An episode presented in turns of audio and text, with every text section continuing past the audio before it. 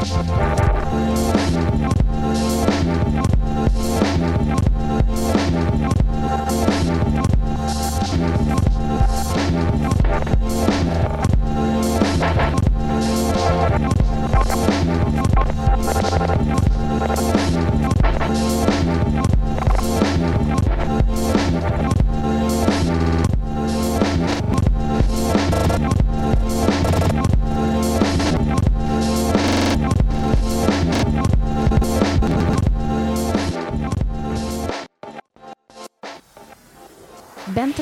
a Quiet Place, il podcast di tennis che vi racconta il grande slam. Grazie per essere all'ascolto. Settima puntata, seconda dedicata agli Australian Open 2021, siamo nel mezzo del torneo. Oggi è stato completato il quarto turno e domani iniziano i quarti di finale. Finora l'intensità drammatica è stata molto alta, i vincitori dello scorso anno hanno avuto una sorte non del tutto amica Kenin è uscita in un mare di lacrime al secondo turno, Djokovic si è infortunato durante la partita di terzo turno scivolando sulla scritta Melbourne. Il ritorno del pubblico per la prima volta dall'inizio della pandemia, lo stadio pieno, lockdown totale e poi di nuovo stadi completamente vuoti, applausi registrati, quindi tantissime cose, tantissimi cambiamenti, parleremo di questo, delle partite più belle che si sono giocate e prima vi ricordo solo che Quiet Please è un podcast di fenomeno realizzato in collaborazione con Spreaker, da condividere con tutti quelli con cui avete mai giocato a tennis nella vita. Al microfono sempre Tiziana Scalabrin e Emanuele Atturo. Per questa puntata io cercherò di raccontarvi tutto quello che è successo in Australia minuto per minuto negli ultimi nove giorni e Emanuele dovrà fare in modo che non parli per quattro ore contemporaneamente e anche darvi delle anticipazioni sensate per le ultime fasi del torneo. Emanuele, sei pronto a tutto questo? Sì, io volevo dire ai nostri ascoltatori che sul sito eh, apriremo pomeriggio una votazione se vogliono eliminare la mia voce White Please e ascoltare solo tu. che sembra che stai facendo un'introduzione che però allunga tutto il podcast e racconti tutte, esatto. tutto il torneo, esatto. tutto lo slam un esperimento avanguardista mai provato prima. Sono molto, molto divertito da questo torneo. E mi sembra molto incerto, davvero mi sembra uno di, dei pochi slam degli ultimi anni in cui non ho idea di chi potrebbe vincere. È verissimo, è verissimo e per questo è talmente appassionante che non sono riuscita a smettere di guardare le partite praticamente in nessun momento. E, però diciamo che vorrei riprendere un attimo dalla domanda che ti avevo fatto in apertura la scorsa volta, tornando quindi a se fossi un tennista. ok. Ci stai? Allora, stavolta però è più facile, è a mm. risposta multipla. Mm. Sei sempre un tennista ammesso a giocare a uno slam. Ok, quindi la mia vita è già nettamente migliorata. Ok. allora, quindi sei ammesso a giocare questo torneo molto importante in uno stadio bellissimo e gigantesco. Preferiresti giocare a. Senza pubblico. B. Con il pubblico che ti tifa contro, che esulta quando sbagli e fa la ola quando non ti entra la prima di servizio. C. Con il pubblico che tifa in tuo favore e tira giù lo stadio quando fai un vincente. Però in questo caso stai giocando contro qualcuno molto più forte di te. A, B o C? Ma C, C mi sembra una soluzione win-win. Nel senso, eh, sempre per quella questione di coscienza tra, tra calati, cala la tua identità e il tuo modo di ragionare, la tua coscienza dentro il corpo di un tennista che gioca uno slam. No, cioè, già questo è un esercizio intellettualmente molto complicato. Se proprio devo farlo, comunque non posso non immaginarmi come un underdog cioè, l'unica cosa che posso pensare è di essere incredibilmente sfavorito contro il tennista che, che, che, gioca contro di me e avere il pubblico dalla mia parte e niente da perdere mi sembra la situazione ideale. Eh, che è la situazione che ha vissuto Kirgios questa settimana più o meno, non, non dico in tutte le sue partite, però secondo me anche in due su tre che ha giocato. È vero, esatto, hai, hai, risposto come Kyrgios e invece diciamo la persona che avrebbe risposto al contrario è Ashley Barty, numero uno del mondo australiana che quindi anche lei giocava in casa, che però quando si è trovata a fare la prima partita dopo il lockdown di nuovo senza pubblico ha detto no vabbè però non mi dispiace, sento il rumore della pallina, sembra di stare in allenamento, mi concentro bene. Così. È un po', un po' aliena come dichiarazione.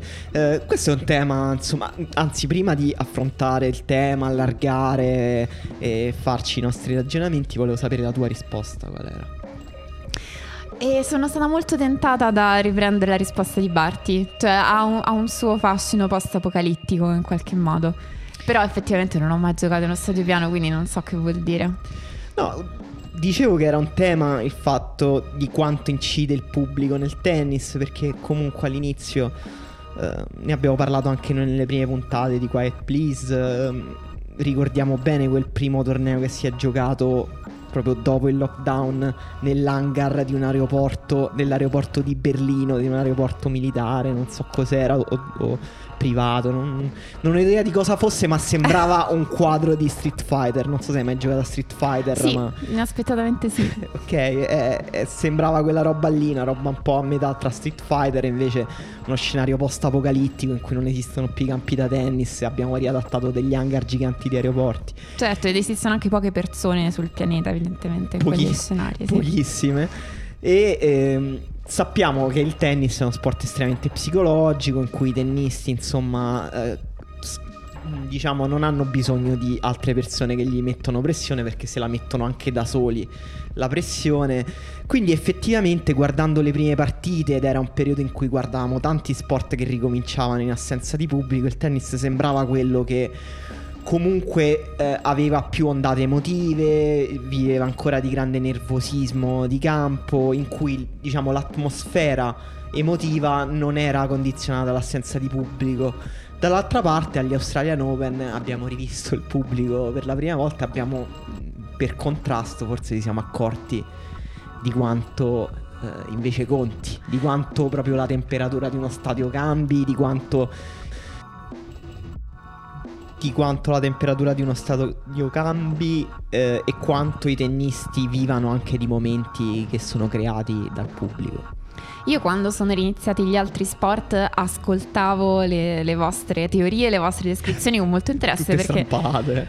No, perché non seguo altrettanto altri sport, quindi non avevo questo metodo di confronto. Però questo momento è interessante anche dentro singolarmente il tennis, perché è come se si fosse verificato un esperimento antropologico, cioè si è visto facendo delle prove materiali come per alcuni tennisti questa cosa abbia un impatto, per altri in modo diverso, cioè alcuni sono influenzati positivamente dal pubblico, alcuni negativamente, eh, alcuni hanno sofferto di più la quarantena, l'isolamento, la possibilità di allenarsi molto meno. E, e insomma ci si rende conto che le situazioni che diamo per scontate comunque sono qualcosa che in realtà interviene e altera i risultati di questo stesso sport. Io avevo una domanda da farti su questo, che è un po' un dilemma proprio atavico del tennis, perché il pubblico finché c'è stato a Melbourne è stato molto caldo, è stato molto rumoroso, è stato molto partecipe, in modo anche un pochino poco ortodosso.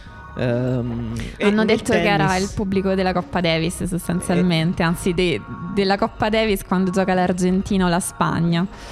Ok, e per esempio nel, nei match di Kyrgios beh, è stata particolarmente evidente la cosa sì. perché Kyrgios era non solo il giocatore di casa ma anche un giocatore che vive in maniera estrema il rapporto col pubblico, cerca di incitarlo, anche lui ha un approccio un poco tennistico nel rapporto col pubblico. Eh, a te questa cosa disturba la grande partecipazione, l'intensità, il calore oppure la trovi una cosa che appunto aggiunge colore, aggiunge... È difficilissimo per me rispondere a questa domanda perché quando io sono pubblico, io sono un pubblico tendenzialmente molto silenzioso, molto composto e probabilmente l'eccesso lo, lo vivo male quando ci sono in mezzo. E è bello che ci sia un'attenzione crescente verso il tennis e che ci si renda conto del coinvolgimento emotivo a cui può dare luogo. Diciamo, l'unica cosa che ritengo un rischio oggettivo, al di là di come la percepisco io, è che se si vada a cercare soltanto i momenti eh, più diciamo scandalosi ed estremi di uno sport che invece sa essere molto intenso anche nei suoi momenti apparentemente mm. meno appariscenti. Cioè è come pensare se volessi mettermi a guardare la Formula 1 e guardassi solo gli incidenti c'è qualcosa che non va in questo, cioè, il tennis è quella cosa anche più controllata, più di gestione della frustrazione nei momenti silenziosi, nei momenti coperti da un velo. E invece, voglio dire, questo quindi bello, ma dovrebbe rimanere l'eccezione. Mm-hmm. No, giusto, una bella risposta che condivido. E per me l'eccesso è stato solo. Diciamo, ci sono dei momenti nel tennis che effettivamente dovrebbero.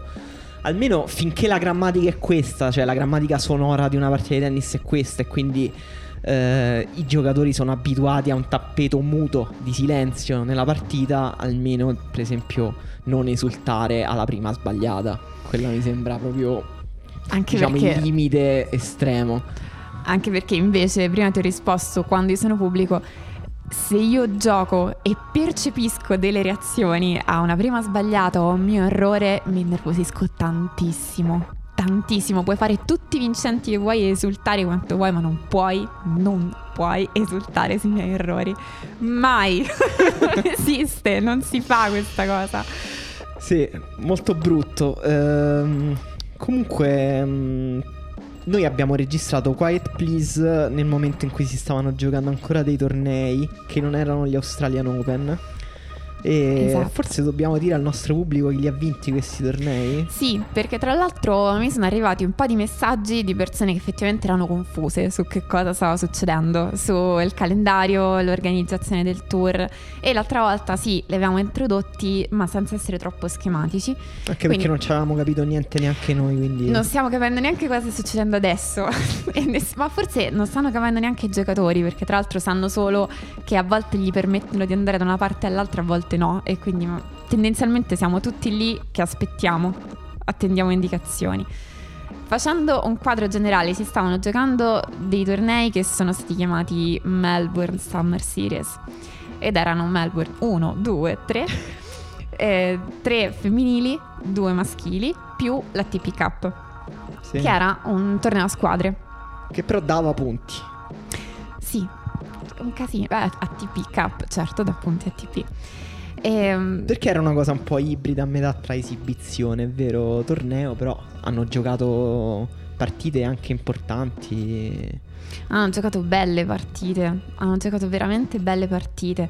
E una cosa carina anche da dire è che sono stati dati dei trofei che erano realizzati da artisti locali, artisti indigeni australiani, diciamo esteticamente discutibili. C'era tipo un wombato Ok. che in realtà sembrava, visto da lontano, oggettivamente della porchetta su un tagliere. Sento delle considerazioni un po' colonialiste da parte tua. È vero, è vero, ma stavo ridendo di me stessa quando l'ho pensato, infatti. Però, nel senso, sicuramente il prossimo anno gli artisti indigeni siriani faranno ancora di meglio. E nel torneo, vabbè, Berrettini e Fognini hanno ottenuto ottimi risultati. Eh, poi c'è stata Adelaide, dove Sì. abbiamo avuto una finale italiana, la prima sul cemento di sempre. Esatto, partita E- bellissima. O meglio, bellissimo tutto il torneo che ha fatto Sinner, che è riuscito appunto ad arrivare a giocarsi questa finale con Travaglia. Era anche la prima finale dal 1988 Tutta Tra- italiana. tra italiani. Quindi direi un super momento e sono stati pazzeschi. Sinner, tra l'altro, ha vinto questo torneo ed è diventato il primo diciannovenne a vincere due titoli da Djokovic nel 2006 e a vincerli uno di seguito all'altro da Nadal nel 2005. È impressionante, pre- veramente impressionante. Impressionante anche Travaglia. Adesso si comincia pure un po' a parlare di effetto domino per i movimenti tennistici. Cioè arriva un tennista forte, due tennisti forti e dietro a loro cominciano a fare risultati eh, anche i tennisti tra virgolette minori o da cui non ci si aspettano risultati eclatanti. Però ecco, prima Fognini era una monade, poi è arrivato Berrettini e dopo Berrettini Sinner e adesso appunto Travaglia, Caruso stanno ottenendo, vabbè, Sonic ovviamente, ma anche Mager. È verissimo, eh, anche Cecchinato e, Sì. e la stessa cosa sta un po' succedendo con i giocatori russi. Esatto. E prima effettivamente avevamo un tennis fatto molto più di monadi. eh, molto più- forse è come se l'unica nazione che trascinasse i risultati fosse l'Accademia di Bollettieri e chi Mm. passava di lì. Adesso invece si creano dei movimenti nazionali, probabilmente perché crescono i, appunto i movimenti nazionali nel senso delle federazioni, degli allenatori in questo Beh, senso. si vedono anche gli effetti delle strategie delle varie federazioni, probabilmente. Sì, decisamente sì. E, e quindi si sono scontrati appunto questi due movimenti in finale all'ATP Cup, Italia contro Russia. Medvedev e Rublev hanno fatto due partite praticamente perfette, impressionanti, sono stati eccezionali, però insomma eh, bello esserci arrivati, giocate comunque all'altezza, quindi anche questo è un risultato molto significativo.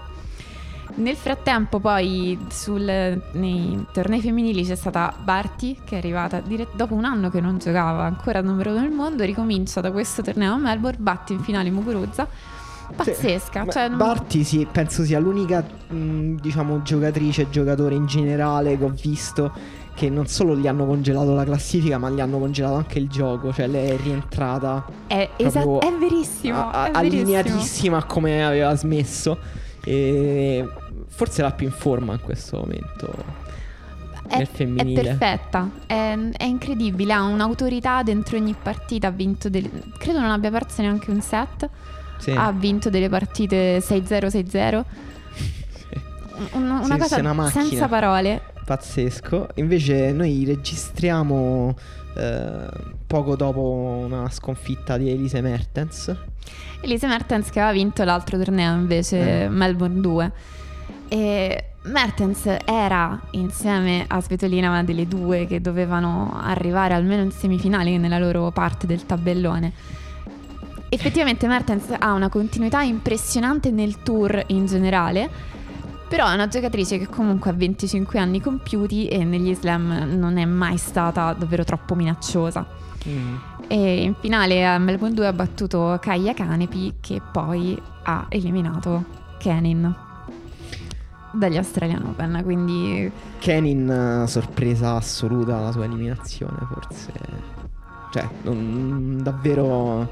Noi, noi ne- di previsioni ne sbagliamo tantissime, però. E ecco, volentieri, su certo. Kenin, eh, perché penso l'avrebbero amiamo... sbagliata tutti. Sì, sì, probabilmente sì, nel senso il, il bello del tennis è che è molto imprevedibile, eh, però Kenin aveva fatto anche un grandissimo Roland Garros, che era l'ultimo Eh, torneo sì. importante dell'anno scorso, quindi in teoria poteva essere molto più credibile. Ha detto lei stessa quando ha pianto tutta la sua anima in conferenza stampa che non ha saputo gestire la pressione, che ha sentito troppo di dover vincere e che questo l'ha bloccata completamente. E Mertens invece agli Australian Open ha perso contro Carolina Mukova. Che tu ieri su WhatsApp mi hai definito una bellissima- no- un bellissimo nome per una protagonista di un dramma. Beh, sì. Sta, sta anche giocando discretamente bene. È vero che le sue avversarie si sono, si sono un po' annientate perché Mukova ha battuto, ad esempio, Pliskova che non è mai stata in partita. E, e quindi voglio dire, buono per Mukova, bisogna vedere cosa riesce a fare quando gli si pongono dei problemi più difficili. Mertens poteva essere questo. E, effettivamente questa partita Mukova ha giocato benissimo. Guarda, io su Mukova posso dire solo questa cosa: che il suo nome è appunto, sai, quella cosa dello slavo, che le donne Mukova, però suo padre si chiama Muka, come il grande artista Come ceco, grande artista. ed è certo. un ex calciatore. Ah, E, Ah, e con questo, e con questo ho detto tutto quello che so su Mukova. super interessante, super interessante. Ehm, però è stato un tabellone femminile cominciando ad approcciare appunto gli Australian Open femminili, anche le partite belle che abbiamo visto. Un tabellone in cui già, si sono, già abbiamo visto tante partite di alto livello, ehm, alcune davvero molto belle, e cioè su cui c'erano grandi aspettative che poi sono state confermate. Eh, e dall'altra parte però adesso il tabellone è pieno di sorprese. Cioè adesso è davvero illeggibile quella parte del tabellone dove dicevi che c'era Mertens. Sì, si stanno giocando tipo due tornei diversi al femminile. Da una parte c'erano tantissime vincitrici slam e quindi anche le partite di quarto turno sono state partite tra vincitrici slam che erano assolutamente credibili per la finale e per il titolo. Dall'altra parte, fino a stamattina avrei detto che chi si meritava quella semifinale erano Svitolina e Mertens e mi hanno smentito due ore fa circa. Eh, praticamente si sono un po', un po' suicidate tutte e due perché non erano delle partite impossibili. È vero che in realtà non, non, è stato così per tutto il torneo da quel lato, cioè non è che eh, le giocatrici più forti hanno sbagliato in maniera casuale. Si è, si è, alzato il livello un po' di tutte, si sono sentite tutte capaci di arrivare più avanti, di fare bene ed è stato oggettivamente così. Al quarto turno abbiamo visto tre partite di alto alto livello e la prima su cui volevo chiederti qualcosa era quella che ha visto l'eliminazione di Gas Viontek eh, perché lei insomma ne abbiamo parlato tanto è stata la nostra crush a Roland Garros anche perché ha vinto il Roland Garros eh, a 19 anni veniva da 10 vittorie eh, consecutive e Negli 21 slam, sì. set vinti consecutivamente. Sì nel senso nessun set perso. Esatto. E, e contro Alep ha vinto il primo set. E stava il suo come dire, power tennis sembrava poter avere la meglio e poi Alep invece piano piano, piano piano ha rimesso in piedi la partita e l'ha ribaltata. Allora, questa forse è la mia partita preferita del, del torneo femminile fino adesso. E, ehm, intanto c'è giusto dire che Alep veniva da una partita molto difficile al turno precedente con Tomljanovic che l'ha portata al terzo set e nel terzo set è stata in vantaggio tipo 5 a 2. Quindi Alep era un passo dell'eliminazione ed è riuscita a riprendere. che stava giocando benissimo, stava, stava servendo benissimo. in modo incredibile. Stavano facendo una partita fatta di, di scambi lunghi e di soli vincenti. Praticamente zero errori non forzati, diciamo con un margine di tolleranza, ma una partita veramente di un livello incredibile.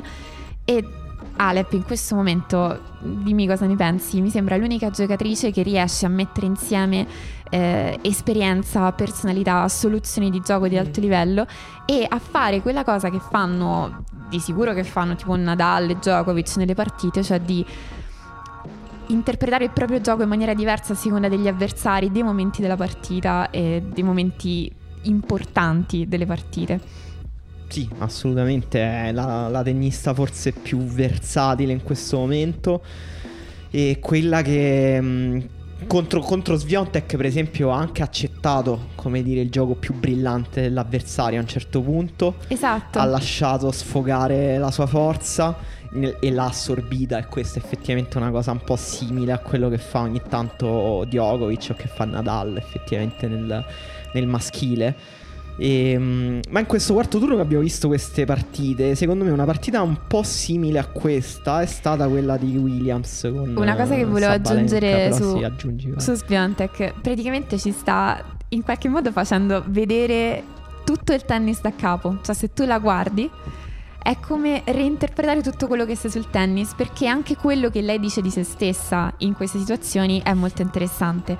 Cioè, in partita è stata la prima volta sostanzialmente che l'abbiamo vista in difficoltà dall'inizio del Roland Garros.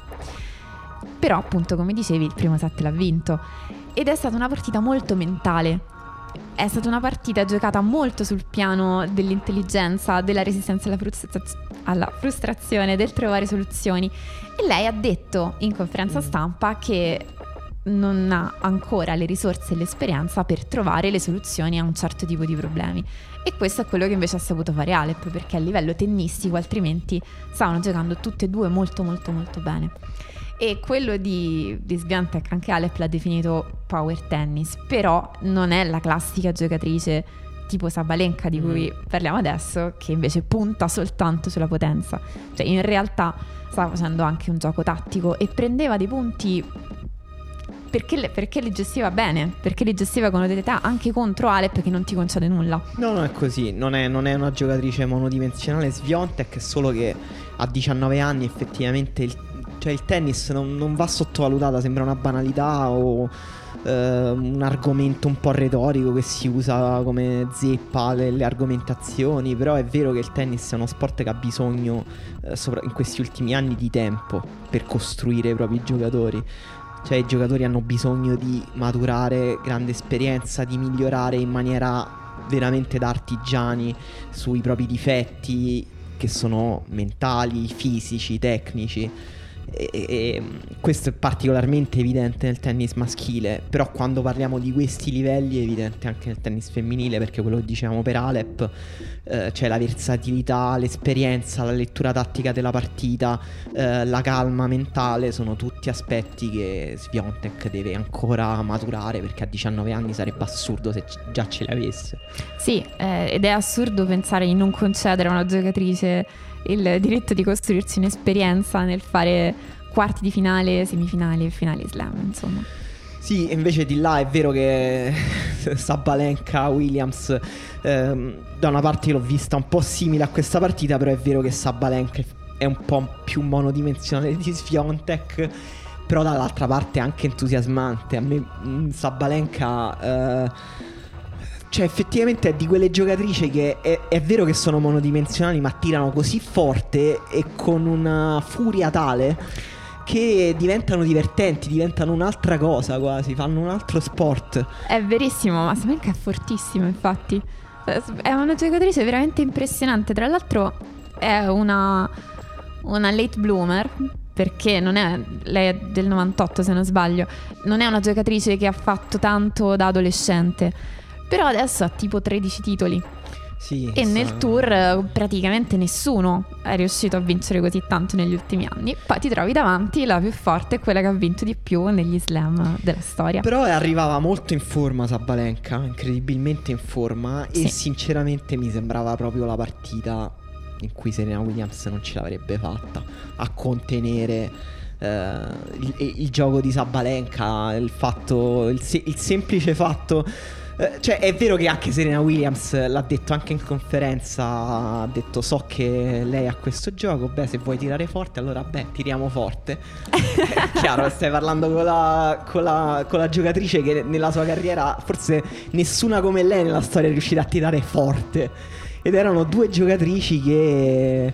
Eh, quando si muovono vanno in difficoltà entrambe. Io pensavo che Williams sarebbe andata più in difficoltà e che avrebbe subito di più l'inerzia. In parte è stato anche così, però è stato comunque più furba, serena, ha giocato in modo più intelligente, secondo me non ha accettato del tutto l'idea ok tiriamo forte, ma invece ha cercato anche di modulare un po' la potenza dei suoi colpi, privilegiando invece dei colpi più furbi, più intelligenti e alla eh. fine quell'esperienza, quella, quell'intelligenza anche nelle letture, come per Alep, anche per Williams ha funzionato. È verissimo quello che dici e condivido veramente ogni parola. Di Williams teniamo conto che una cosa che ha inciso tantissimo sulla ca- sua carriera è che tipo nel 2005 lei ha deciso che non avrebbe mai più perso contro giocatrici molto alte che tirano forte. e questa cosa... C'è una dichiarazione al riguardo? Eh, o una cosa che si intuisce? Eh, se non altro è scritto nel libro di Maria Sharapova. Non se lo sono detto esplicitamente, ma anche Maria Sharapova sa che è andata così. Quindi Williams sapeva perfettamente cosa fare in questa situazione, cioè lì sa anche come difendere di fronte a un attaccante di questo genere e sa benissimo anche come tirarle nei piedi per non permetterle di trovare i suoi colpi, che è esattamente la chiave di questa partita. Ha vinto in questo modo.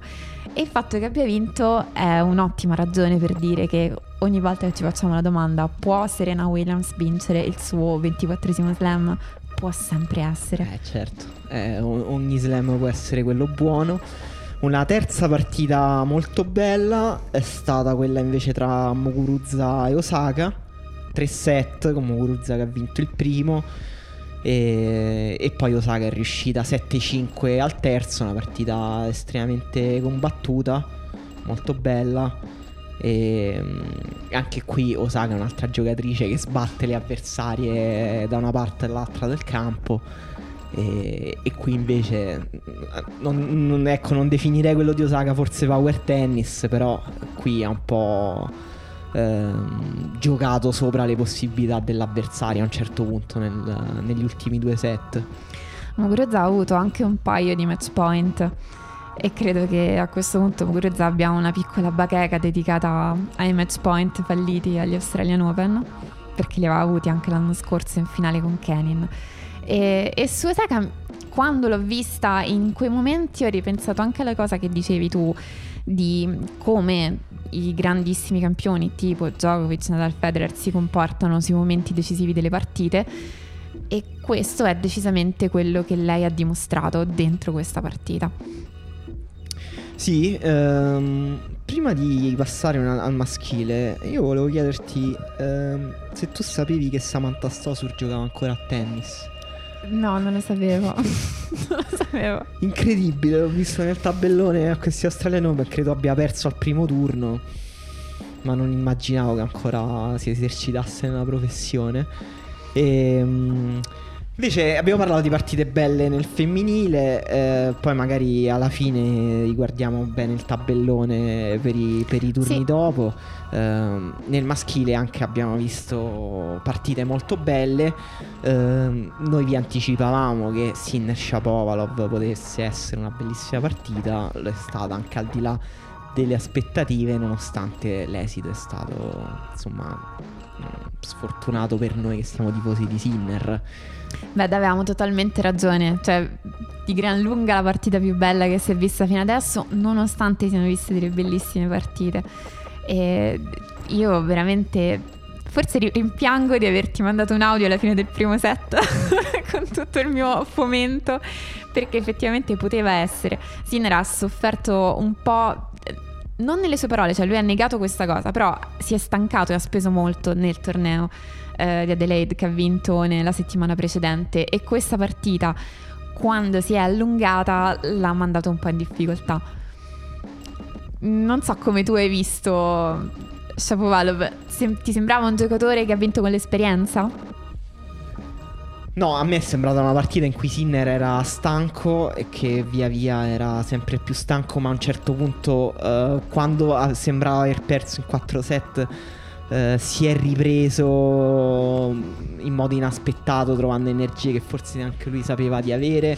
Uh, però questa è la sua capacità incredibile di stupirci e sorprenderci ogni volta. Eh, però dall'altra parte aveva un, un, avversario per me in giornata e non un avversario banale, cioè Shapovalov, lo sappiamo, è uno dei tennisti più talentuosi, dal gioco più brillante che, che abbiamo visto, cioè che, che, che oggi potete vedere giocare e contro Sinner era in palla. E quindi era abbastanza difficile da affrontare. Dall'altra parte però è vero che Shapovalov ha comunque giocato meglio i punti importanti, che certe palle break che Sinner non ha sfruttato è sembrato un po' pagare l'inesperienza. Perché da, da, una parte è un giocatore che ti dà la sensazione di essere in perfetto controllo, di avere un, una eh, pace mentale che gli permette di affrontare tutte le situazioni, in alcuni momenti però esce fuori per Sinner il fatto che è un 2001 eh, ogni tanto esce fuori e con Shapovalov effettivamente qualche occasione in più poteva essere più cinico Diciamo che quello che dice è verissimo. Effettivamente nel primo set, per quanto Shapovalov fosse in forma, in giornata, avesse voglia di giocare, Sinner non gli ha fatto fare niente. Non, non gli ha fatto proprio giocare neanche un punto come voleva lui. E sul lato del rovescio, su cui Shapovalov è molto brillante, prendeva solo punti. E Vabbè, insomma, poi per il resto no, le considerazioni è... che fai sono vere. E la cosa importante è che comunque a livello di esperienza è stato un altro torneo in cui Sinner è cresciuto tantissimo. Sì, l'unica cosa è che in alcuni momenti... Allora, nel primo set l'hai detto tu, non... Sinner ha proprio sovrastato un po' a livello di ritmo, di, di, di, di potenza da fondo, anche di solidità al servizio Shapovalov. E e quando era a un livello fisico e appunto tecnico di quel tipo gli metteva talmente tanta pressione che Shapovalov non riusciva a esprimersi. Quando lui ha abbassato un po' il livello, Shapovalov secondo me ha mostrato un tennis anche più completo, più vario. Sì. A un certo punto ha messo Uh, senza quella pressione, soprattutto al servizio di Sinner, ha messo in campo delle variazioni che lo hanno messo in difficoltà, alcuni back di rovescio, anche delle discese a rete dove Shapovalov ha un polso secondo me eccezionale. E da quel punto di vista, non, Sinner non, non, met, non, ne parliamo spesso. Probabilmente non diventerà mai un giocatore che mette molte variazioni in campo. Però gestire meglio quelle dell'avversario dovrebbe riuscirci prima o poi. Ecco. Suggerimento interessante. E lui appunto ha detto che non si è trattato di fatica e ha dato il merito a Shapovalov. Effettivamente Perché è un signore. perché è un signore. Ed è pure vero che se fosse stata solo fatica non avrebbe vinto il quarto. La cosa importante, ha detto, sono state per lui in questa esperienza anche le due settimane di allenamento con Rafa, che se l'è scelto come partner degli allenamenti per l'isolamento. Ed è una cosa verissima, quindi probabilmente il sorteggio è stato sfortunato, è stato sfortunato anche per Shapovalov che voleva magari un Eh, primo sì. turno più semplice. E è vero che poi Sinner non avrebbe comunque vinto questo Australian Open, quindi per quanto possiamo rimpiangere che sia uscito al primo turno, ha fatto comunque una grande partita e non è un peccato aver speso quelle energie per vincere questo secondo titolo a di- Melbourne. tu dici che quindi Nadal l'ha spremuto in allenamento? Io adoro il fatto che Natale l'abbia scelto, cioè per me questa cosa simbolicamente vuol dire tutto. Poteva scegliere chiunque, poteva scegliere chiunque, ha scelto Sinner. Bellissimo, io eh, apro solo una piccola parentesi dicendo che poi Shapovalov mi ha deluso in modo incredibile perché dopo quella vittoria speravo almeno che facesse un grande Australian Open, l'avevo visto bene, l'avevo visto in palla invece ha perso in modo abbastanza misero il derby con eh, Oceali Assim. Jerry Sim che a sua volta aveva perso nella Melbourne Summer Series la sua settima finale. Ed è brutto perdere sette finali nella vita. Bruttissimo perché cominciano a darti la- l'etichetta del, del perdente patologico e... Sì, è giovane ancora. È, è 20 giovanissimo, anni. è giovanissimo. Mi ricorda anche, anche Federer a inizio carriera aveva l'etichetta del perdente patologico. Adesso ce lo siamo scordati, però era uno che perdeva partite grosse. A un certo punto aveva tipo un record di sconfitte contro avversari più bassi in classifica, perdeva sempre al primo turno. Eh, quindi Vabbè, mi sembra un bel augurio il tuo nei suoi confronti. Beh, beh, Aliassim insomma è, è molto forte, magari dopo ne riparliamo meglio. Ehm, partite belle, ne abbiamo accennato nell'introduzione, Kyrgios ha giocate tutte, quelle che ha giocato sono state partite belle da highlights, da circoletto rosso, diceva Lombardi. Eh no? sì, eh sì. Eh, pazzesche. La partita con Umber, eh, vabbè, il nostro pupillo eh, non ci ha deluso, anzi. ehm, su Eurosport dicevano appunto dopo una partita del genere bisogna parlare anche di Umber perché non, non, Ma non infatti parliamone, parliamone, è vero se lo merita. Quella partita se la meritava proprio, doveva portarla a casa, era sua. E Kyrgios è stato portato, diciamo, col cuore oltre l'ostacolo da questo pubblico che si è acceso in una maniera impressionante e- ed è stato uno show. Hanno vissuto 10 partite diverse dentro la stessa Eh, partita. Diciamo che, che quando Kyrgios ha alzato il livello, grazie anche al pubblico, come dici tu, Umber non è riuscito a stargli dietro. Perché effettivamente quando Kyrgios comincia a essere totalmente imprevedibile in campo, a tirare, a sbagliare punti da solo, a vincere con dei vincenti che non tira nessun altro nel circuito. A un certo punto ha tirato un paio di dritti veramente da strapparsi gli occhi e Umber non è riuscito a stare su quel eh, livello là Allora, io suggerisco, se a qualcuno non ha visto la partita, di recuperare almeno il tiebreak del quarto set, perché lì Kyrgios ha fatto delle cose completamente fuori dal mondo. E, e sì, il problema è che Humbert era irreprensibile, cioè stava giocando un tennis da manuale, si, si costruiva i punti, ave- faceva grandi cose con il rovescio, era intelligente, costante, paziente, quindi davvero un giocatore che ma meritava anche di andare molto avanti. Eh, bellissimo, soprattutto il Pazzesco. rovescio, l'hai detto tu, ha, ha tirato qualche risposta di rovescio pazzesca, lui ha un movimento brevissimo sui colpi, infatti molto bello. sarà bello, bello da, da vedere. vedere. sull'erba, ma aspettavo qualche discesa a rete in più, perché è un giocatore che va anche molto bene a rete, che gioca bene il doppio, Io avrei un po' paura esempio. andare a rete contro Kyrgios, Eh, sinceramente. forse eh, lui ha, ha fatto un po' questo pensiero e un po' forse il pensiero, ok, io sono solido, faccio questa partita. Non, Questo non- non metto ricami, non faccio niente, sto lì, tiro, tiro, tiro. Lui sbaglierà e perderà da solo. Alla fine Kyrgios però invece ehm, ha vinto, ha vinto poi ha giocato con Tiem, un'altra partita incredibile.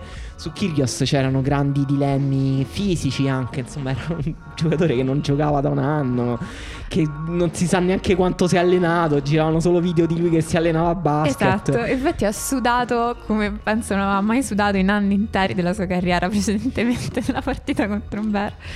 E, e quando gli hanno chiesto ora che fai con Tim, ha risposto tipo qualcosa mi inventerò. Eh, ha, giocato, ha, giocato, con l'adrenalina, ha giocato con, uh, col grande desiderio di giocare a tennis che secondo me lui ha. Eh, perché chi gioca divertendosi in quel modo non può dire che non ama il tennis perché uh, gioca davvero con un gusto a tratti pazzesco. È vero che anche con TM è stato sostenuto dal pubblico e retto, pre- portato per mano proprio. Eh, TM dall'altra parte non ha fatto una piega. Quando Kyrgios ha giocato meglio ha perso. Poi a un certo punto Kyrgios è un po' calato anche fisicamente nel gioco di gambe non riusciva più a arrivare bene sulle palline. Cioè diciamo che la sua condizione fisica era insostenibile persino per lui a un certo punto. Vero e TM da macchina insomma ha portato a casa la partita. TM non brillante in questo hanno fatto una partita molto bella in realtà tutti e due. E la cosa incredibile è stata che era la prima volta che si affrontavano. E se tu ci pensi insomma Kyrgios 95 Team 94 sono professionisti da almeno 8 anni entrambi ad ottimi livelli ed era veramente surreale che non si fossero mai incontrati prima. E Team effettivamente come hai detto tu, ha, ha retto e poi è stato capace di salire un gradino quando è stato necessario e quando Kyrgios gli ha concesso qualcosa. Però non lo so, io continuo nella mia crociata contro Diem perché anche in questa partita mi è sembrato un giocatore che stava aspettando che l'avversario perdesse. Poi lui è figura ha, un livello altissimo, altissimo, proprio siderale, quindi e, e, lo riesce a tenere con una costanza ammirevole. Quindi Veramente... appena l'avversario è calato, lui era lì. Era lì a quel livello che insomma gli ha permesso poi di vincere, però. Dico, apparentemente vera questa cosa che dici se non fosse la partita successiva contro Dimitrov. La partita con Dimitrov, lui è, è sembrato proprio morto fisicamente. È, eh... è sparito completamente. È stato un pochino nel primo set, è stato un po' lì, poi si è sbriciolato. Lui ha detto va detto che il mio avversario è molto forte ed è vero, cioè Dimitrov comunque noi ce lo scordiamo però è un tennista che se trova le due settimane giuste è a, noi ce lo scordiamo. Sa giocare tutti gli spartiti, è molto completo. È... In realtà non ci dimentichiamo mai che Dimitrov è il giocatore più bello della storia in generale da vedere, da veder giocare. Però è pure vero che Dimitrov ha fatto di tutto per uccidere qualsiasi nostra speranza nei suoi confronti, quindi è semplicemente per questo avremmo dato per favorito team. Tra l'altro noi abbiamo visto insieme una partita incredibile di Dimitrov con Berdic, certo, sul Pietrangeli, in cui ha, preso, ha fatto dei punti tuffandosi e rotolando nella terra rossa. Io ce l'avrò per sempre negli occhi Perché quella partita. anche grande carattere quando, quando vuole, diciamo, quando non si lascia sovrastare da se stesso. Quello, se non sbaglio, era il 2014 ed era il momento in cui lui era al massimo della, dell'espressione del, delle sue potenzialità, della sua bellezza. È stato meraviglioso. E Tiem ha detto una cosa interessante. Dopo la partita ha detto: uh, Devo ricordarmi che non sono una macchina. A volte vorrei esserlo, ma non è così. Ce ne eravamo accorti, Dominic, che stavi cercando di diventare una macchina. Eh, però effettivamente non, non, può essere così. Allora mi fanno molto ridere queste affermazioni di Tim, soprattutto, per... soprattutto perché insomma eh, in generale quello che dice il suo personaggio, anche come lo vedi tu, mi fa molto ridere. Però ammetto che questa è una cosa che potevo dire anch'io e adesso... così in generale nella vita e adesso vado a intuito, io penso che Tim sia della Vergine. Puoi controllare per favore? Guarda, controllo subito, però dovresti darmi una, una, spiegazione di qualche tipo, perché gli appassionati di oroscopo ogni tanto dicono queste cose tipo, eh vabbè, sì, è, un bilan- è un bilancia, è un, è un gemelli, eh, però non si capisce... 3 settembre. Io sono della Vergine e non è che sono una super appassionata di oroscopo, però riconosco dei tratti nella descrizione delle Vergini che a volte sono incoerenti e tipo? questo tipo il fatto di mh, mm, tendere a sottovalutare gli ostacoli della vita e a pensare che puoi fare qualsiasi cosa come una macchina per le tue caratteristiche fisiche o mentali a seconda della Comunque personalità. sì, è vergine. okay. Il primo risultato di Google, io non voglio far deragliare questo podcast completamente, però il primo risultato di Google dice la vergine è un segno che fa della diligenza, dell'ordine, delle attitudini che servono alla sua capacità strategiche e analitiche. La sua attenzione va alla conservazione alla cura dei particolari, alla quotidianità, al puntiglioso metodo con il quale operare. Non siamo brillanti, eh, però siamo così. Eh, così.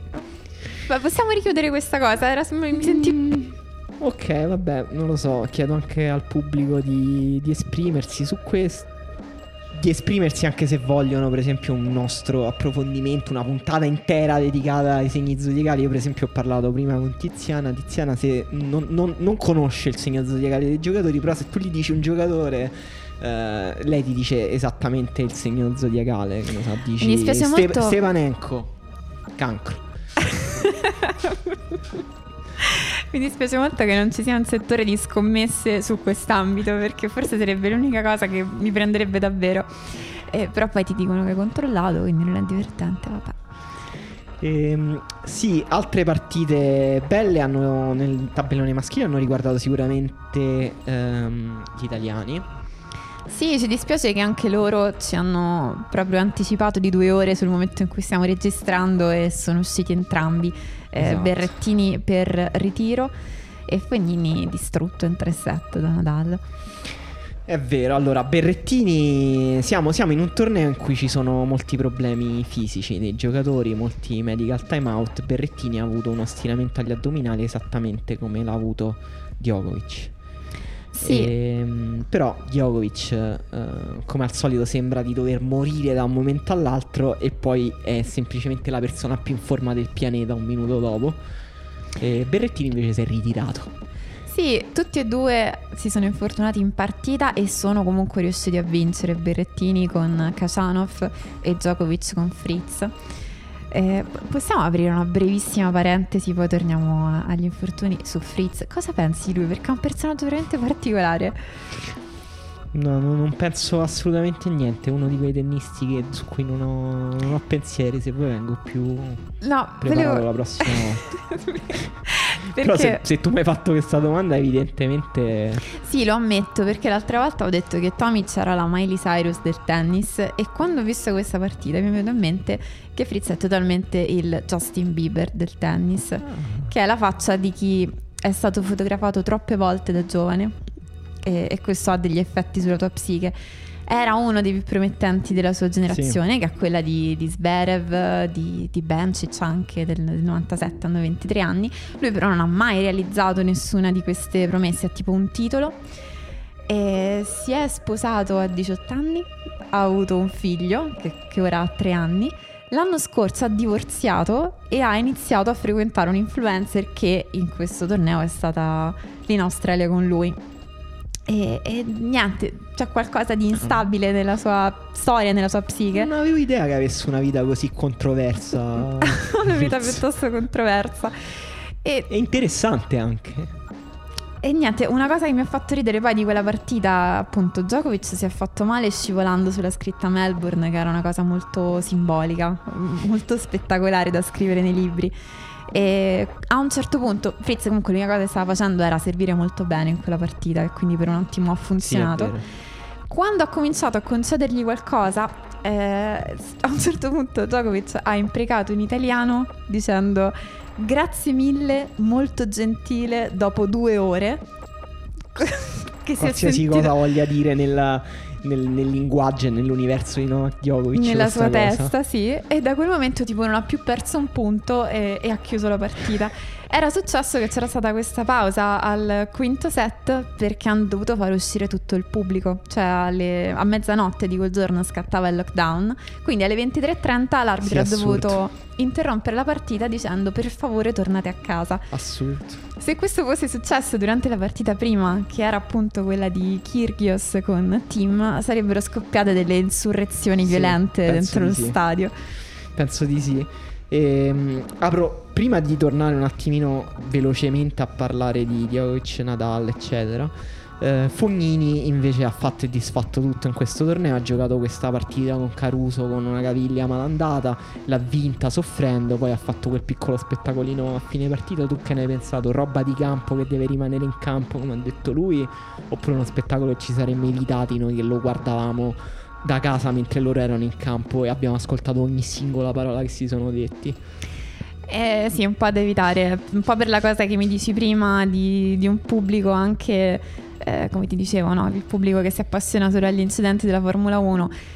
Dare troppo peso a queste cose non è una cosa che apprezzo molto, come non apprezzo neanche il fatto che tu faccia dei commenti poco corretti nei confronti del tuo avversario mentre sei in campo. Sono due, due aspetti che non mi piacciono tanto, però oggettivamente lì fortissimo, fortissimo anche nella partita dopo aiutato. Quella, quella pazzesca, cioè la partita con Deminaur, uh, francamente. Era spavorito, appunto. Era incredibile. Il, il, caso in cui l'assenza di pubblico invece l'ha aiutato tantissimo, al contrario eh, di quello che è successo per Kirghias. È vero, ma Deminaur. Um, sembrava poter fare un altro torneo rispetto a quello che ha fatto Mm, pensavo, insomma, si, si, doveva scontrare, doveva arrivare a Nadal e pensavo, insomma, che non avrebbe retto Nadal, però sinceramente lo vedevo molto favorito con Fognini. Ma nella partita non solo ha perso, ma è sembrato proprio il giocatore nettamente peggiore tra i due, quello con la, mm, col braccio più scarico, quello meno brillante, quello con meno soluzioni, quello con la pallina meno pesante, quello che ha servito peggio. Proprio Fognini ha surclassato De Minaur eh, con una prestazione davvero una delle più belle che abbia mai visto di Fognini. Cioè, quando gioca così è veramente un tennista spettacolare da vedere giocare. Sicuramente. Di quello che si può pensare. Si può pensare di lui. C'era arrivato, è vero, con un po' di problemi. Lui ha pure detto dopo tutto quello che ho passato, giocare con Rafa, un grande premio. Però si era visto che stava bene Fognini in realtà. E, mm, Sì, poi comunque De Minaur 23 del mondo e primo giocatore di casa quindi era decisamente favorito in quella partita e tutto sommato non ha giocato così male, cioè era proprio Fognini che appunto l'ha, l'ha surclassato e messo in difficoltà. Beh, non, non, so se era un'impressione data dal risultato, dal fatto che Fognini l'ha proprio distrutto, però di Minauro ogni volta mi sembra una persona diversa fisicamente, no? ne parliamo sì. spesso e sembrava, in questa partita sembrava molto piccolo, sembrava, una, sembrava aver preso, sai, il funghetto di Alice che ti rimpicciolisce. Certo sembrava un po' una versione in miniatura di se stesso, molto strano, è un braccio ha delle braccia che sono tipo uguali al, al mio fisico di Minaur, non capisco come faccia, eh, visto che poi è uno che tira, tira anche molto bene. E, eh, che poi in poi, verità è piccolo, cioè no. ha 21 anni, solo che a volte sembra ne abbia 40. Esatto, la... Soprattutto quando indossa i baffi, sì. che non consigliamo a nessuno di portare in quel modo. Per questo poi io da Fognini mi aspettavo una partita tosta contro Nadal. Eh, invece è stato anche perché Nadal si diceva insomma che avesse problemi alla schiena, lo, ne, si lamenta di questi problemi in conferenza stampa. Fognini ha cominciato male la partita, ha perso subito il servizio, eh, poi è rientrato piano piano. Nel secondo. Nel sì. secondo eh, Nadal ha fatto un doppio fallo, a un certo punto sembrava nervoso, non sembrava proprio in perfetto controllo, ma ehm, di solito con Nadal, con Djokovic durano proprio il battito di ciglia queste cose. Rientrato Vero. subito, ha, ha chiuso la pratica. Però prima che ci scordiamo, perché non l'abbiamo segnata in scaletta, però un'altra partita molto bella che mi è venuta in mente adesso è stata quella di Zizipas con Kogi Nice. Vero, bellissima. E anche se sta perfettamente qui perché è sempre il, il, pubblico australiano che fomenta tantissimo questi giocatori. Kokkinakis che tornava da un lunghissimo periodo eh, di difficoltà. Interminabile. Interminabile, anche essendo pure lui super giovane. E, e niente, grande storia d'amore australiana con uh, Kyrgios anche sugli spalti anche se abbiamo detto che Kyrgios è super amico pure di Zizipas, insomma... Anche Kokinakis e, Z- e Zizipas sono molto amici. Situazione molto intensa. Beh, mi piace anche come lei, che, che, il fatto che tu l'abbia detto con intensità. Ehm, 5 set inspiegabile, cioè un Zizipas comunque sta giocando bene, Kokinakis ha servito benissimo a questo dritto. Uno veramente quando lo gioca così è uno dei più efficaci, anche belli da vedere dritti del circuito. Ma poi anche lì sul filo, perché i due set che ha vinto Kokkinakis li ha vinti tutti e due al tiebreak e tutti e due per 7-5. Bello, molto bello. E, um... non, non, escluderei che in realtà il numero. L'avevo vista questa cosa sul momento, adesso non mi ricordo. Il numero di punti totali nella partita era pressoché identico. Eh, sì, vabbè. Quindi Zizipas ehm, diciamo solido nei punti importanti. Eh, se non sbaglio, anche eh, Sabalenka Williams hanno giocato una partita super equilibrata da quel punto di vista. Ver- verissimo, loro penso lo stesso identico Eh. numero di punti. E, mm, no, che volevo dire? Che ci sono state due grandi sorprese prima di parlare appunto di chi vince Roland Garros, di, di chi vince gli Australian Open, ve lo diciamo oggi. Ci sono state due grandi sorprese, una nel tabellone maschile e una in quello femminile. E, mm, cominciando a parlare di Karatsev, Sì, e di questa... eh, allora, questa New Wave russa sono tutto- tutti molto fighi i giocatori. Sono Cioè, fantastici. Rublev stilosissimo, i giocatori dicono che vogliono vestirsi come lui, eh, ha pure que- queste lentiggini, è, insomma un giocatore figo. Medvedev è, è- è strano, però è comunque figo, ha una sua coolness. E Karatsev sembra mizio proprio, cioè sembra... Non- Ha un'età indefinita, sembra una persona disegnata male da un bambino. E è strano, ha, il baricentro basso, ha le gambe grosse, non si capisce se è alto 1,50 m o 1,90 m. Ehm, una mascella spigolosa. E, e vabbè, strano. 27 anni, debutto in uno slam, quarti di finale, batte Schwarzman. Batte Oceali a Sim rimontando due set di svantaggio. Batte anche Gerasimov che magari non è nessuno, però lo annienta. Cioè, tipo, questa persona non ha fatto un punto in tutta la partita. Gli chiedono ovviamente da dove esce fuori Karatsev. eh, Lui in realtà ottimo doppista. ehm, per infatti per riprendere quel discorso che sembra un po' il tipo sfigato della New Wave russa, Medvedev ha parlato di lui ridendo, cioè ha detto tipo ah sì lui è la nostra arma segreta nel doppio, ridendo. Eh, Però Medvedev le può dire queste cose. Certo, certo, ma infatti, infatti è tutto molto bello. Ehm, dice che ha avuto un infortunio molto grave al ginocchio nel 2017 e dice sono, ci ho messo 4 anni a riprendermi piano piano. V- veniva da diverse partite vinte tra qualificazioni, challenge, eccetera. E lui ha detto quando a qualsiasi livello, quando vinci così tante partite, poi scendi in campo leggero, in fiducia ed è la- l'impressione che ha fatto. È un giocatore che serve in modo spaventoso, nonostante non, non abbia un servizio apparentemente così potente o così efficace. Però in realtà ha delle percentuali altissime sulle prime palle e poi da fondo picchia con aperture ampie, un po' la Rublev. La Russia è tante cose. Eh, io veramente adoro questa New Wave russa proprio perché appunto sono dei personaggi incredibili e molto diversi tra loro. Medvedev è di gran lunga la mente. Ed è, è stato molto affascinante vedere queste, le dinamiche che si sono create quando hanno giocato come squadra alle ATP Cup.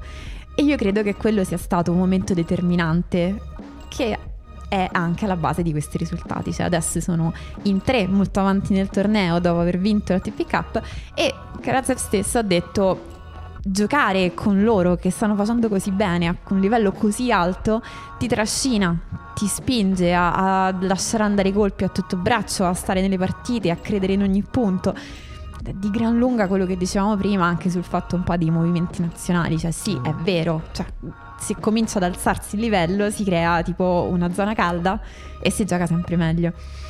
Io adesso mh, non so se questa lettura tecnica può essere corretta, ma mi sembra che appunto che siano stilisticamente molto diversi tra loro, però abbiano tutti trovato un modo di essere spaventosamente aggressivi, Sì. un- di, di colpire forte, non, non cercare soluzioni magari eh, eccessivamente lavorate e complesse, ma proprio tanto togliere il tempo agli avversari, tanto essere molto aggressivi e non permettere di fare il proprio gioco alla persona che è dall'altra parte della rete. È bellissimo da vedere giocare, proprio bello bello bello. Sì, molto divertente, però secondo me niente in confronto alla sorpresa del tabellone femminile, cioè Xie, cinese, taiwanese, ehm, che è la più anziana giocatrice, anche nel maschile giocatrice giocatore, ad arrivare per la prima volta ai quarti di finale di uno slam a 35 anni. Una carriera modesta, oggi è il numero 71 del mondo, credo che il best ranking sia intorno alla ventesima posizione raggiunto nel 2013. Eh, quindi stiamo parlando di una giocatrice con una carriera molto strana. Vi invito che a sì, vedere. sta vivendo tipo la sua terza carriera adesso, una Sì, cosa del genere. Molto forte nel doppio. eh, grande doppista, lei ha vinto il doppio con Shuai Peng a Wimbledon eh, nel 2013 ehm, e con Shuai Peng forma una coppia, Shuai Peng cinese, cinese cinese, eh, interessante soprattutto per una cosa, cioè che sono entrambe quadrumani, cioè giocano dritto Sì. e rovescio a due mani e ehm, il soprannome di Sie è eh, la maga, che è lo stesso soprannome Di Radvanska. ehm, di un altro quadrumane, cioè Fabrice Santoro, il mago. Che anche lui, tra l'altro, ha avuto una carriera insomma un po' sbocciata tardi, insomma, in tarda età ha avuto grandi risultati. Io vi invito a vedere i suoi video su YouTube perché davvero non... anche tra maschile e femminile è difficile trovare una giocatrice, un giocatore così divertente. Ehm, è uscito anche un bellissimo pezzo su Super Tennis in cui vengono raccolte un po' di dichiarazioni anche del suo allenatore e sembra un personaggio molto strano. Il suo tennis è incredibilmente creativo, gioca a due mani dritto e rovescio, però smorza tantissimo le palle, fa anche tanti pallonetti, tante volée, eh, tantissimissime variazioni, gioca con tutta la lunghezza del campo, è una che alterna di continuo palle lunghe, palle corte come se stesse giocando al gatto al topo e eh, i suoi video sono ovviamente assurdi. È incredibilmente creativa e anche a quanto pare incostante negli allenamenti. Dice, il suo allenatore dice: Se mm, arriva all'allenamento e vede che, mm, che non gli entrano le palle, prende e se ne va. E- Ed è, mi, mi piace perché rompe un po' i nostri stereotipi e i nostri luoghi comuni sulle tenniste cinesi o sugli atleti cinesi in generale, tutti È vero. metodicità, controllo, eh, diligenza e lei è a quanto pare il contrario di questo. Il- Poi finisco, scusa, parlerei, fare un podcast solo su di lei. No, no, sto adorando. Tutta. Vai, non, non Ehm, fermarti. Una di- la mia dichiarazione preferita, a parte che divertente che lei non ha uno sponsor e compra le sue racchette. L'aneddoto preferito è il suo allenatore che dice una volta a Eastbourne le ho visto sbagliare eh, due volte di 2-3 metri. Eh, ed è strano perché lei quando sbaglia, lei è molto regolare, quando sbaglia lo fa sempre di millimetri. Quindi ho capito e le ho detto guarda che hai le corde rotte. E, E non eh, se n'era e lei non accorta. se n'era accorta perché a quanto pare rompe un- le corde di una racchetta una, una volta ogni 2-3 anni. Perché insomma colpisce evidentemente in maniera molto pulita la pallina. Bellissima introduzione, penso tu gli abbia reso veramente giustizia. Bisogna dire che non manca da uno slam dal 2012. Quindi, per quanto una carriera iniziata molto prima, ovviamente, perché ha 35 anni, quindi dal 2002 in realtà che gioca ad alti livelli, però è anche molto continuo appunto in questa recente fase e negli ultimi 2-3 anni anche quarto turno qualche volta. Grazie, sì, e soprattutto per aver eliminato Sara Errani. Basta, lo devo dire.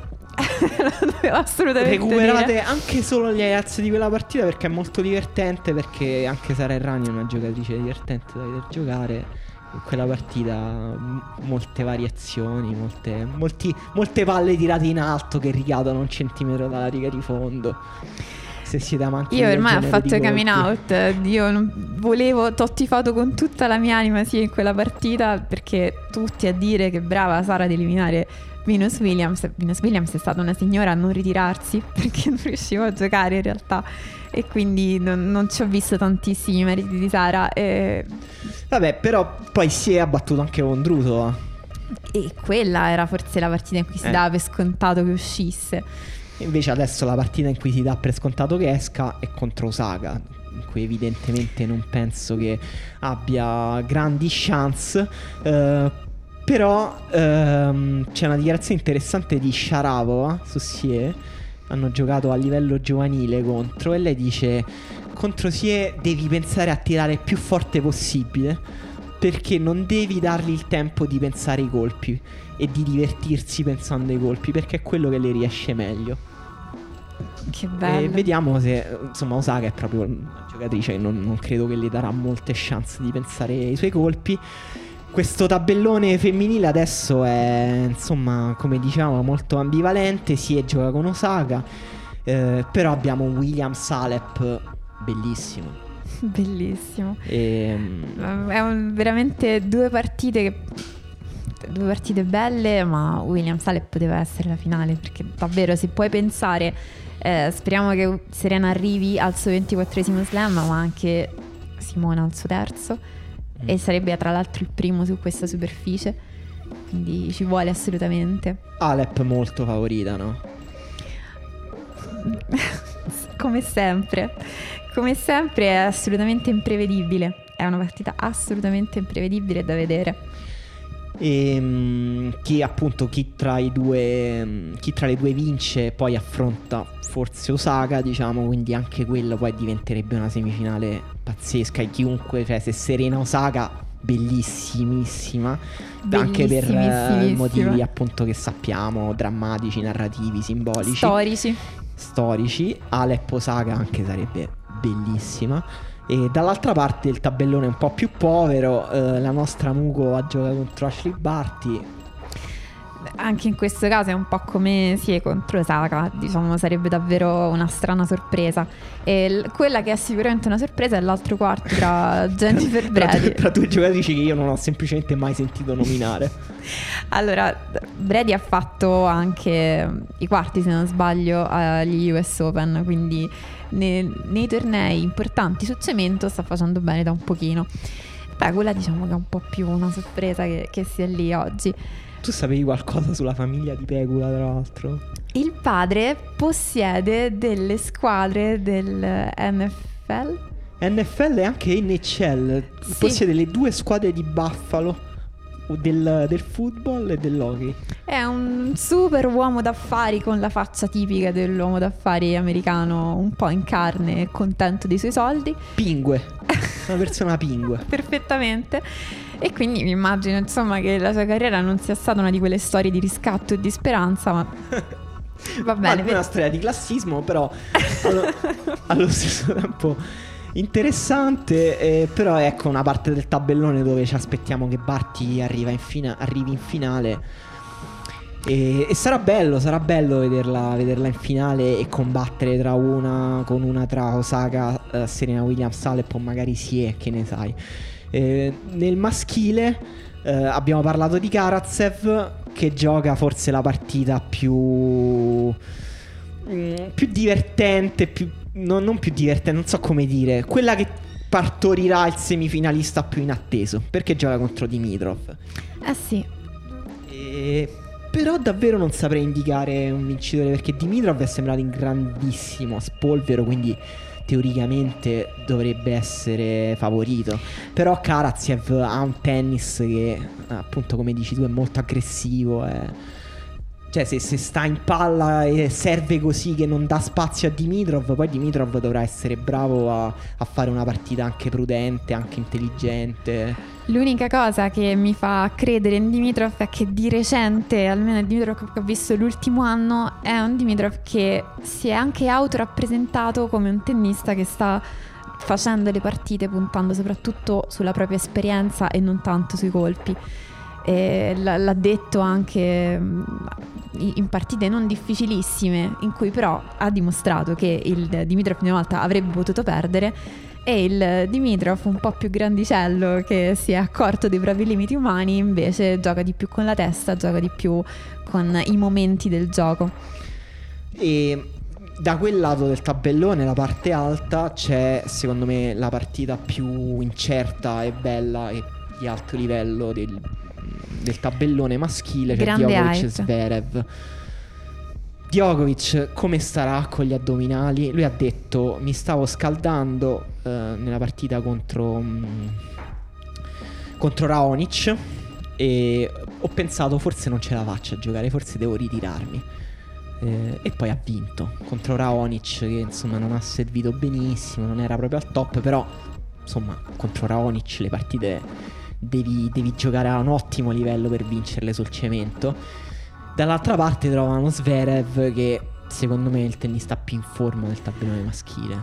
Mm, Non lo so se è il più in forma del tabellone maschile perché fin qui Zverev è quello che ha avuto il tabellone più facile di tutto il torneo tra le teste di serie perché veramente non gli è stata posta nessuna cosa difficile da risolvere e quindi in questo senso arriva meno preparato e meno agonisticamente al, al top. Quindi sicuramente ci sono delle risorse interiori e psicologiche che saranno dalla parte di Djokovic. Sta servendo in modo incredibile. Djokovic ha già fronteggiato Raonic che è un grande servitore, ma Zverev sta servendo meglio, di, molto meglio di Raonic, soprattutto eh, come solidità. Cioè la seconda palla di Zverev sembra veramente ad alti livelli. Eh, ma anche quella di Djokovic, devo dire che Djokovic contro Raonic è stata una delle prime volte in cui ho visto Djokovic gio- giocare contro un grande servitore e pensare effettivamente il servizio di Djokovic forse è meglio di quello di Raonic. In quella partita lo è stato, ma la seconda di Raonic in quella partita era sì. n- non meglio di quella di Maria Sravova. Mezzo disastro, comunque Djokovic ha vinto le ultime quattro partite con Zverev eh, alla TP Cup hanno giocato contro, Djokovic ha vinto in 3 set, ma la domanda più importante è come hai visto questa canotta di Zverev? È una scelta azzardata e discutibile.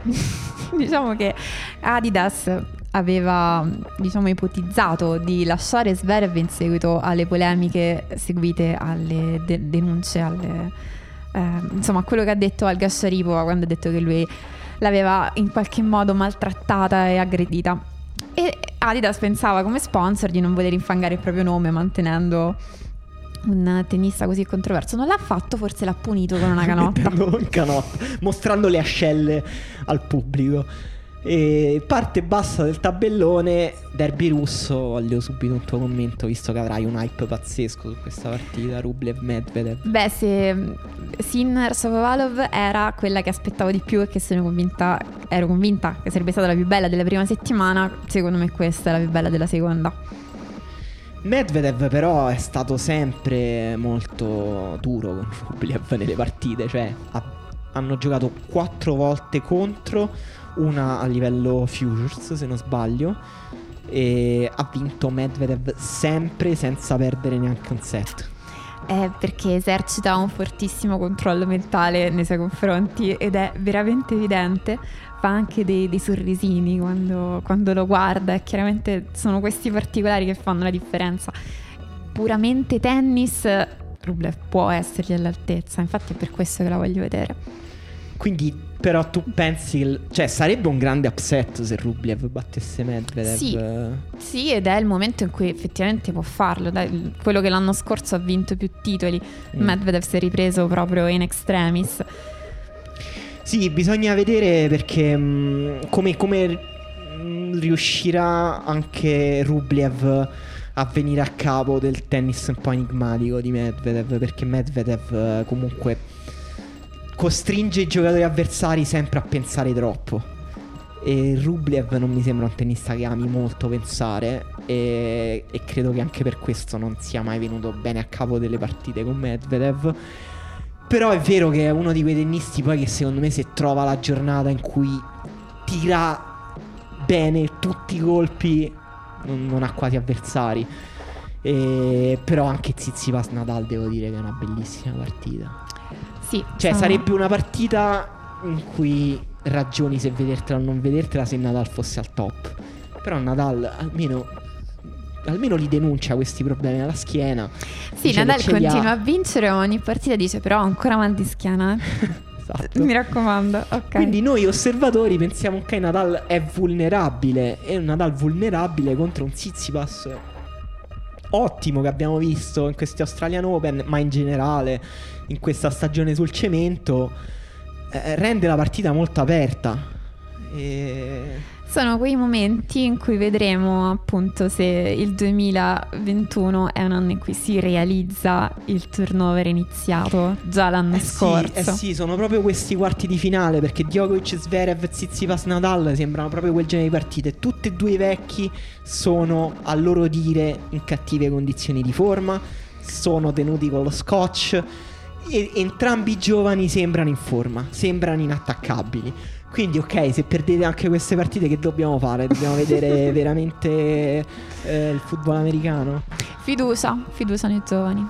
E dammi il tuo favorito, tabellone femminile e tabellone maschile, dopo tutte queste partite che hai visto. Allora, Osaka, favorita tabellone femminile. Eh, sul maschile è dura, è molto dura. Eh, Medvedev. Medvedev maschile, Osaka femminile. È bella. Cioè, non, non scontate queste scelte. Perché io dico Djokovic maschile e Barty femminile. Bellissimo. Proprio Bellissimo. conservatorismo massimo. No, è gusto del classico. Ehm, dobbiamo dire forse due cose, due su un altro torneo che si sta giocando, altri due tornei che si stanno giocando, uno femminile e uno maschile. Ehm, cioè si è Giusto. giocato un maschile molto meno importante degli Australian Open, infinitivamente meno importante, cioè Challenge di Biella, mm, dove ehm, giocava Murray, che è arrivato in finale e ha perso contro Ilya Marchenko che dopo aver vinto ha detto su, su Twitter ha scritto ok adesso iscrivetevi al mio canale YouTube Cosa che io ho fatto immediatamente, seduta stante, fatelo davvero. E la storia di, di Murray e Biella è bellissima, soprattutto perché appunto tutte queste storie di cui abbiamo parlato si svolgono nel folle contesto dell'Australia e improvvisamente così in uno schiocco di dita ti ritrovi a Biella nel- nell'inverno. È veramente veramente pittoresco e nel frattempo si giocava anche un altro torneo da 250 al femminile dove sono confluite tutte le giocatrici uscite al primo e secondo turno dagli Australian Open, comprese Errani e Cocciaretto, e Ora. compresa Sofia Kenin compresa anche Sofia Kenin. Ora, che quindi sembrava fuori scala proprio nel torneo sì, eh, hanno perso tutte, tutte le favorite di ogni singola partita hanno perso contro la sfavorita della- di quella si- singola partita. Una cosa da dire su Cocciaretto. Allora, eh, la partita lei l'ha persa al primo turno con Mona Bartel, anche lei confluita in questo torneo perché ha perso al turno dopo e anche lei ha perso, quindi insomma cose strane. Però Cocciaretto ha giocato benissimo, cioè questa partita bisognava guardarla era serissima e concentrata, stava lì con la sua agendina che consultava ogni cambio campo. Ha giocato veramente bene in difesa e bene in attacco, andandosi a prendere i punti bellissimi, vincenti di lungo linea di dritto. È ancora un po' fragile sul lato del rovescio, perché se viene aggredita va proprio in recupero, molto in difficoltà e non riesce a tenere da quel lato.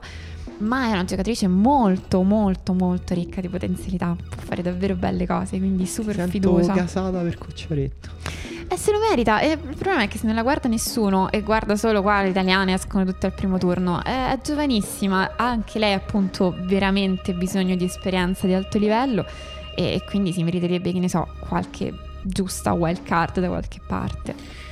guardate più le partite di Cocciaretto e meno il profilo Instagram di Camilla Giorgi e Vero. credo che abbiamo detto più o meno tutto Sì, il nostro podcast ha destato un po' di malumore nella diplomazia australiana perché abbiamo un attimo eh, messo in discussione apparentemente alcune scelte, ma ci terrei a precisare che non è così, che noi siamo assolutamente a favore della gestione australiana, di ogni forma di dittatura in generale ma sì, sì, ma si vede risultati eccezionali e siamo molto grati a quello che hanno potuto fare perché il nostro splendido sport continuasse a essere giocato. Questo Quindi- è, è- è- sono, hai rubato letteralmente le parole a Zverev, è quello che ha detto Zverev. ha detto proprio questo, ha usato le offensivo. stesse parole. È una cosa un po' offensiva da dire. Allora, per usare delle altre parole potremmo dire tipo bene ha fatto Tennis Australia a invocare l'applicazione delle misure di contenimento. Quanto accaduto in Australia ad esempio ai governi del mondo. Alla prossima settimana. Grazie. Ciao.